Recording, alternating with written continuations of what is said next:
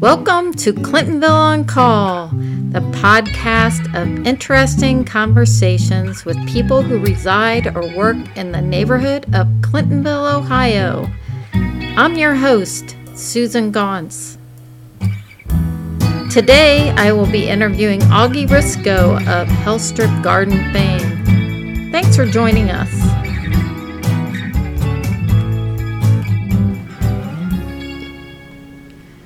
So, Augie, you teach foreign languages at The Ohio State University and also work as a translator. With your busy life, when did you first become interested in gardening? I grew up with a gardener. My father was a gardener. Even though I grew up in the middle of a big city in a flat, my father always had a garden on the balcony. Every summer, our balcony was overflowing with flowering perennials. He even had some. Uh, berry bushes and the forsythia bush, and the flat was just full of plants too. So he was my first inspiration. My gardening in Columbus started with the craving for Hungarian peppers. Yeah. Because when I moved here, I realized that American grocery stores didn't carry Hungarian peppers. And so, how was I supposed to survive Ohio summers without this Hungarian summer dish called lecho? Yes. which calls for Hungarian peppers and onions and tomatoes. So I realized I have to start growing my own peppers. yes. And that's how it all began. Then I branched out into other vegetables and then annual flowering plants and perennials. I Yes. guess that's just a typical gardener's journey. Yeah.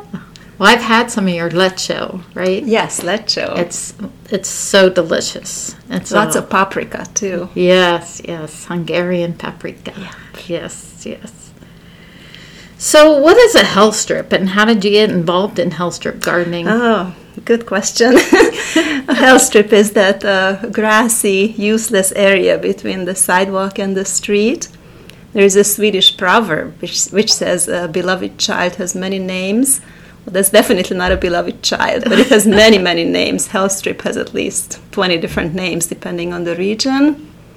Things like uh, boulevard garden, sidewalk buffer, curb strip, parkway, devil strip is a very common name, tree lawn, parking strip, etc., etc., depending on the region. But it's typically the area covered with grass and often lots of weeds, and it presents a headache to most homeowners yes. what to do with the house strip. So years ago, my house strip had a small maple tree in it, which uh, died overnight. Suddenly, next day it was dead. So when it was removed, uh, the area opened up, and they gave me some new playground to experiment with a new garden. And it was right around that time that I got interested in native plants.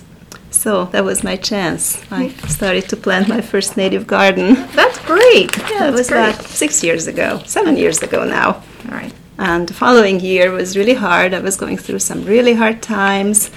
And my little happy moments of the day were when I could sit out there on the curb and enjoy the birds and the butterflies and my newly planted native garden.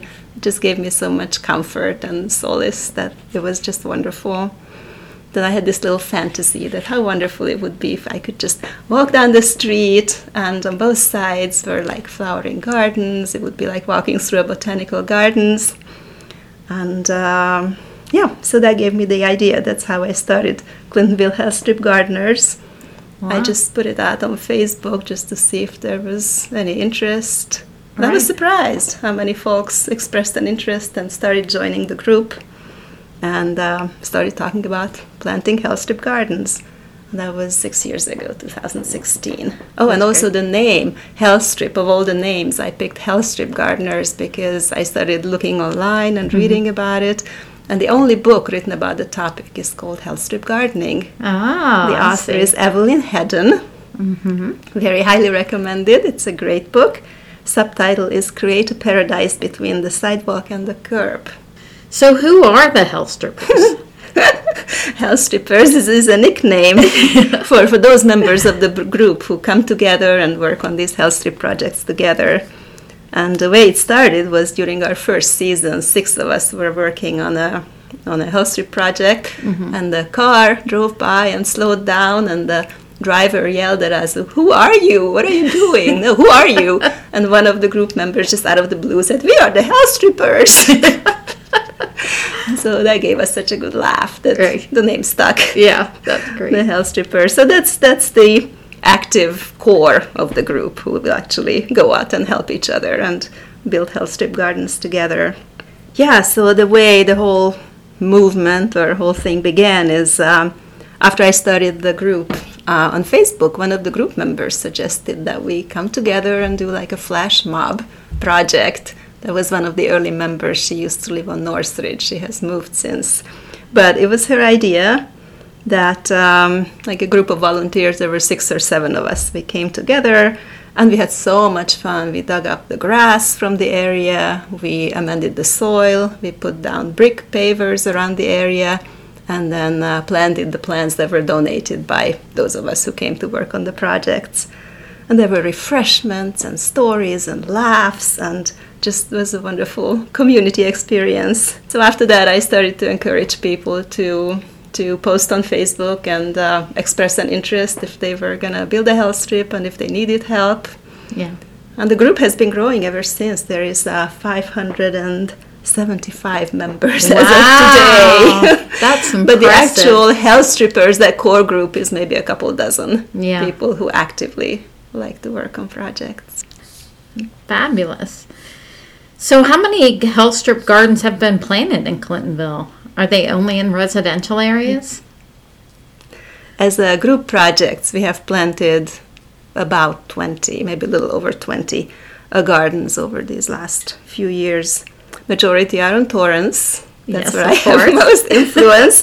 but there are several on Northridge, one on Brevoort, Dunedin, Richards Garden, Northmore. Last year we even did an alley. We planted an alley with native plants Nice. off of Garden Road in Beachwold. These are all residential. So the only only commercial area is uh, a little garden in front of Beachwold Hardware. We did that about four years ago. Okay. But then there are several um, other health strip gardens which have been inspired by our group, where we didn't actually work together, but I heard feedback that people have been inspired by our projects and our ideas.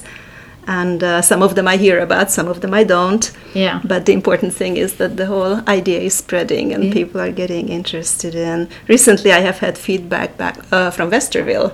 Wow. yeah, that's somebody got great. inspired by our group and planted a garden, and she's very actively promoting the idea of um, gardening with native plants. Right. So it's Yeah, and- spreading outside of It is, Clintonville. yeah, definitely is. I, I have to check where all the members are coming from, but I Right. imagine from all over the country. Yeah. That's, that's great. We also have three upcoming projects already scheduled for this season. One on Torrance, one on Glencoe, and one even outside of Clintonville in the Salem Village area, Yeah, which is yeah. northeast of here. Right. Yeah. Well, just growing and growing. Excuse Yes, it is upon. growing, like the plants. Yeah, exactly.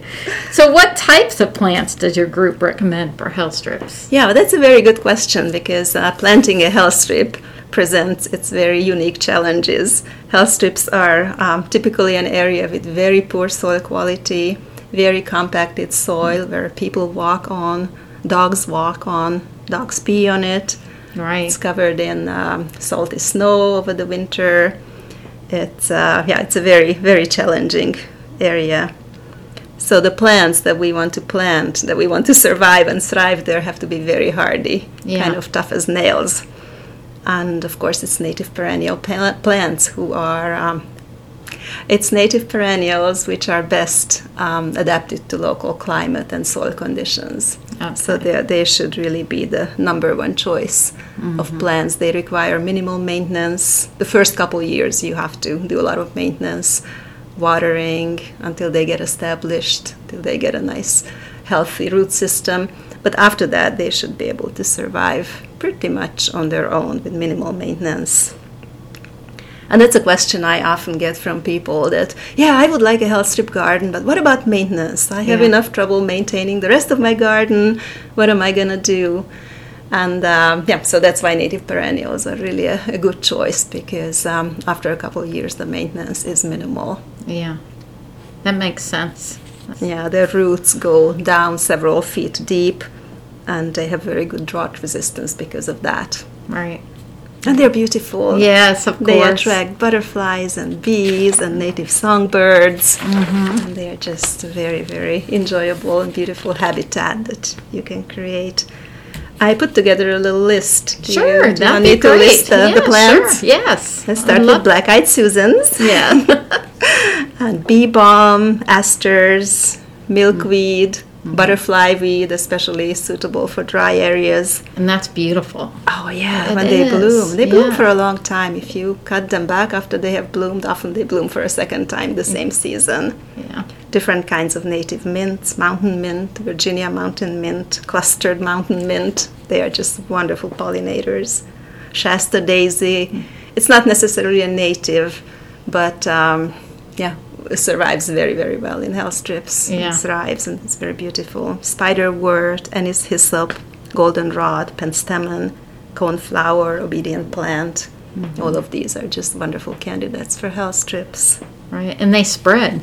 And they spread, yeah. Yeah. Mm-hmm. Some stay more in one place, some spread, so uh, maintenance is required on some of them because you don't want like the mint to take over the whole house strip and Yeah, bully right. everybody else out. And also a consideration is when you're selecting the plants is um, that you want plants that bloom at different times Mm. during the season, so you always have flowers. Right. You always have something the the bees and the butterflies can enjoy and feed on. Right. And uh, if it's okay, I'm, can I get on my soapbox for Sure. a minute and talk about grass and Yes. lawns? Yes. I Because love- that's, that's something I like to talk about. Right. How unnecessary grass is and how, how detrimental lawns are for the environment. And Yes. how, if I had my way, I would just see all grass You're right. disappear from Clintonville. Right. It's, it's a very artificial kind of kind of thing. Uh, they don't grow in the natural world. They have to be very caref- carefully maintained and cultivated, and they require so many resources and environmentally harmful practices to maintain. Right. So they are they are bad. There is no ecological. There is uh, no no benefit to to having grass. So the best thing is just to get rid of them. The uh, grass eliminates biodiversity, creates a lifeless and sterile environment, and why not use those areas to plant native plants that do just exactly the opposite? They bring in life Yeah. Right. and attract butterflies and bees and all those wonderful things. The statistics is just just staggering when you start looking up how much lawns cost. Americans spend 25 billion dollars a year on lawn care Wow. and think That's of all the amazing. mowing, the gasoline, the pollution, the pesticides Mm-hmm. that grass and lawn requires, and water.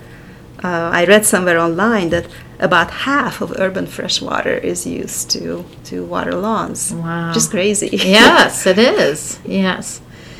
Yep. I agree. I mean that I think the day of the lawn is slowly yes. Not fast Ending. enough for me. exactly. Uh, so if a Clintonville resident is interested in planning a health strip, how do they ask for help? right? So they uh, join the group, Yeah. Glenville Health Strip Gardeners on Facebook, and they uh, post in the group. They Okay. can uh, describe the project, uh, provide a timeline, say when they would like to do it, and uh, and then I can help or somebody in the group can help recruit the workforce. Do you message them?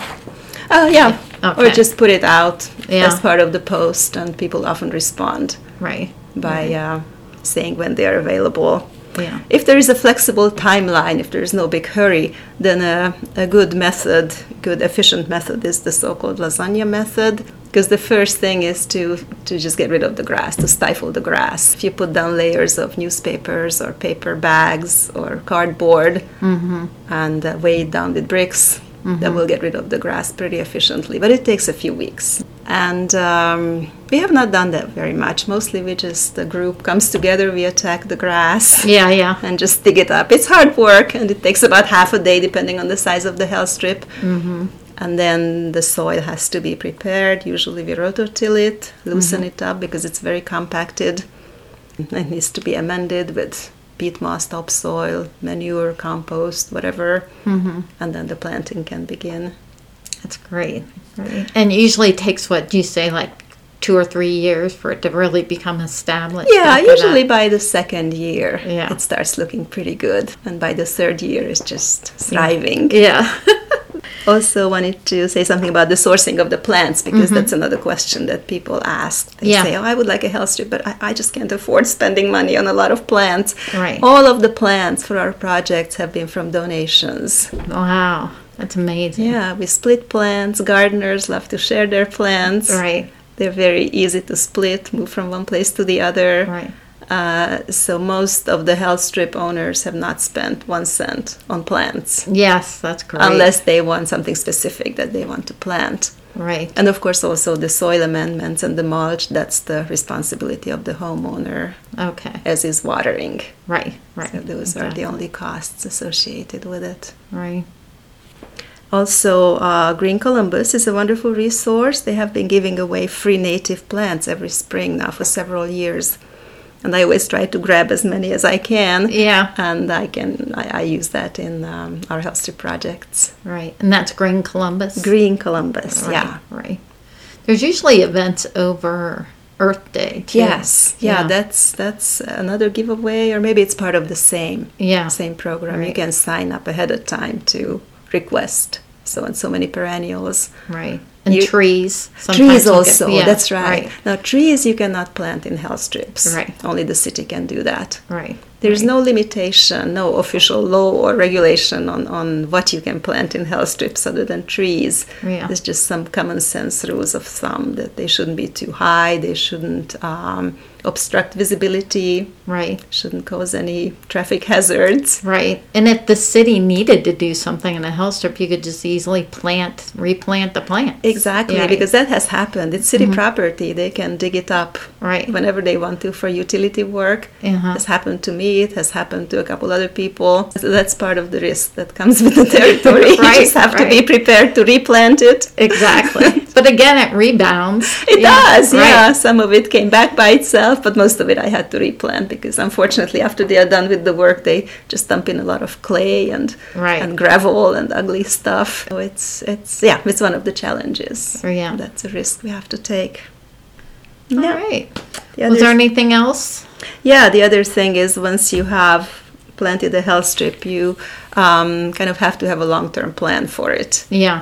because um, even though they get established after a couple years, it does require some maintenance. You don't want to get it too messy or too overgrown with weeds. You want to keep your neighbors happy. Mm-hmm. Right. You want to popularize the idea. Right, and not not show people that it's just going to grow into one big messy meadow. Yeah, So yeah. it does keeps uh, does require some maintenance. Right. You can't neglect it. You're not supposed to neglect it. All right. And One more important thing is Yes. the community building Mm-hmm. uh, part of uh, health strip gardening. Not only does it bring together people who work together on these projects, but it also creates conversation. Right. I have met numerous neighbors from other streets from all over Clintonville who walk by my health strip and ask questions and start conversations. Right. Last year, I started labeling my plants. I put up little markers. Yeah. And that's another great conversation opener because people will bend down and try to read what is it and how do you Right. pronounce it and what kind of plant is this. So it's it's really a great way to meet people. Right, and you even uh, established some plaques, like place plaques in some hell strips. Is Mm-hmm. that an option for everyone, or Oh, it, it is, yeah. it- Yeah. it's not a it's not a large scale, scale thing. It's just little plaques that I had left over and Yeah. passed around to other people in new health strips. yeah, Uh, but yeah, that's definitely an option too. It creates more awareness and interest in our project. right? It's a learning experience. It is a learning experience. All right. Well, on a side note that's just close to home is Blueprint Columbus is now eyeing the Torrance, Rhode Island for a rain garden. So, what do you think about that? That's a sensitive topic. Yeah, I, I like the idea of rain gardens. Yes. They're wonderful to control stormwater runoff and all the problems we have had with rain in the neighborhood. Right. So the idea itself is, is very good. Yeah. I like that. I know they have a focus on uh, planting native perennials, which Mm-hmm. is great. Um, I don't like a rain garden coming to our island, especially not the place where they have proposed it. Right. I would much rather put it at the end of the island where the rain flows into the area. Right. I don't think it would be. Of course, I'm not an engineer, Right. but I, I just don't see any benefit of putting a rain garden in the middle of the island, which is an elevated area. It's much higher than the street. What It would is. compel the rain to flow into that area as opposed to just running down the street? And what's so heavily used by the neighbors It too. is, man. I mean, on a daily basis. yeah, there are kids playing out there Mm-hmm. all the time when the weather is good. Right. We have been having uh, neighborhood get-togethers Right. those Friday afternoon. Yes. meet and get-togethers. greets. We Yeah. had an art show last year. We had a Garage sale. Garage sale. We have had the summer concert series, jazz concert every month. and that's going to continue in 2022. It too, is. We already right? have the whole season scheduled. What- Concerts coming up Wow. starting May the first. That's great. And through trucks. and food trucks too. Yeah. So there's Right. just so much activity, and, and those rain gardens, the way they are planning them, they would really be in the way of all Right. these activities. It would remove the gathering area. Really? I think so. Yeah. Yeah. Yeah. Yeah, it would So- be nice to meet with those mm, blueprint people and, and talk to them and try to convince them to take another look. Right. Well, I think there is a time scheduled or being scheduled for them to come out and look again. So, Yeah, that's what I hear. Hope we'll find out about it in time so we can Exactly. be there and Yeah. put in our word. put in our two cents. yes, two cents worth. All right. Well, great. Thank you. Oh, thank you for we having appreciate me. your time. this was fun. Go Let's hell go- strippers. Yay! I appreciate you listening to the first podcast of Clintonville on Call. I'd like to thank Augie Risco again for talking about her work and the efforts of other health strippers to beautify our neighborhood. Jamie Moriarty created the music for Clintonville on Call. If you want to hear more from this local artist, look him up on Spotify under the first initial J and then Moriarty.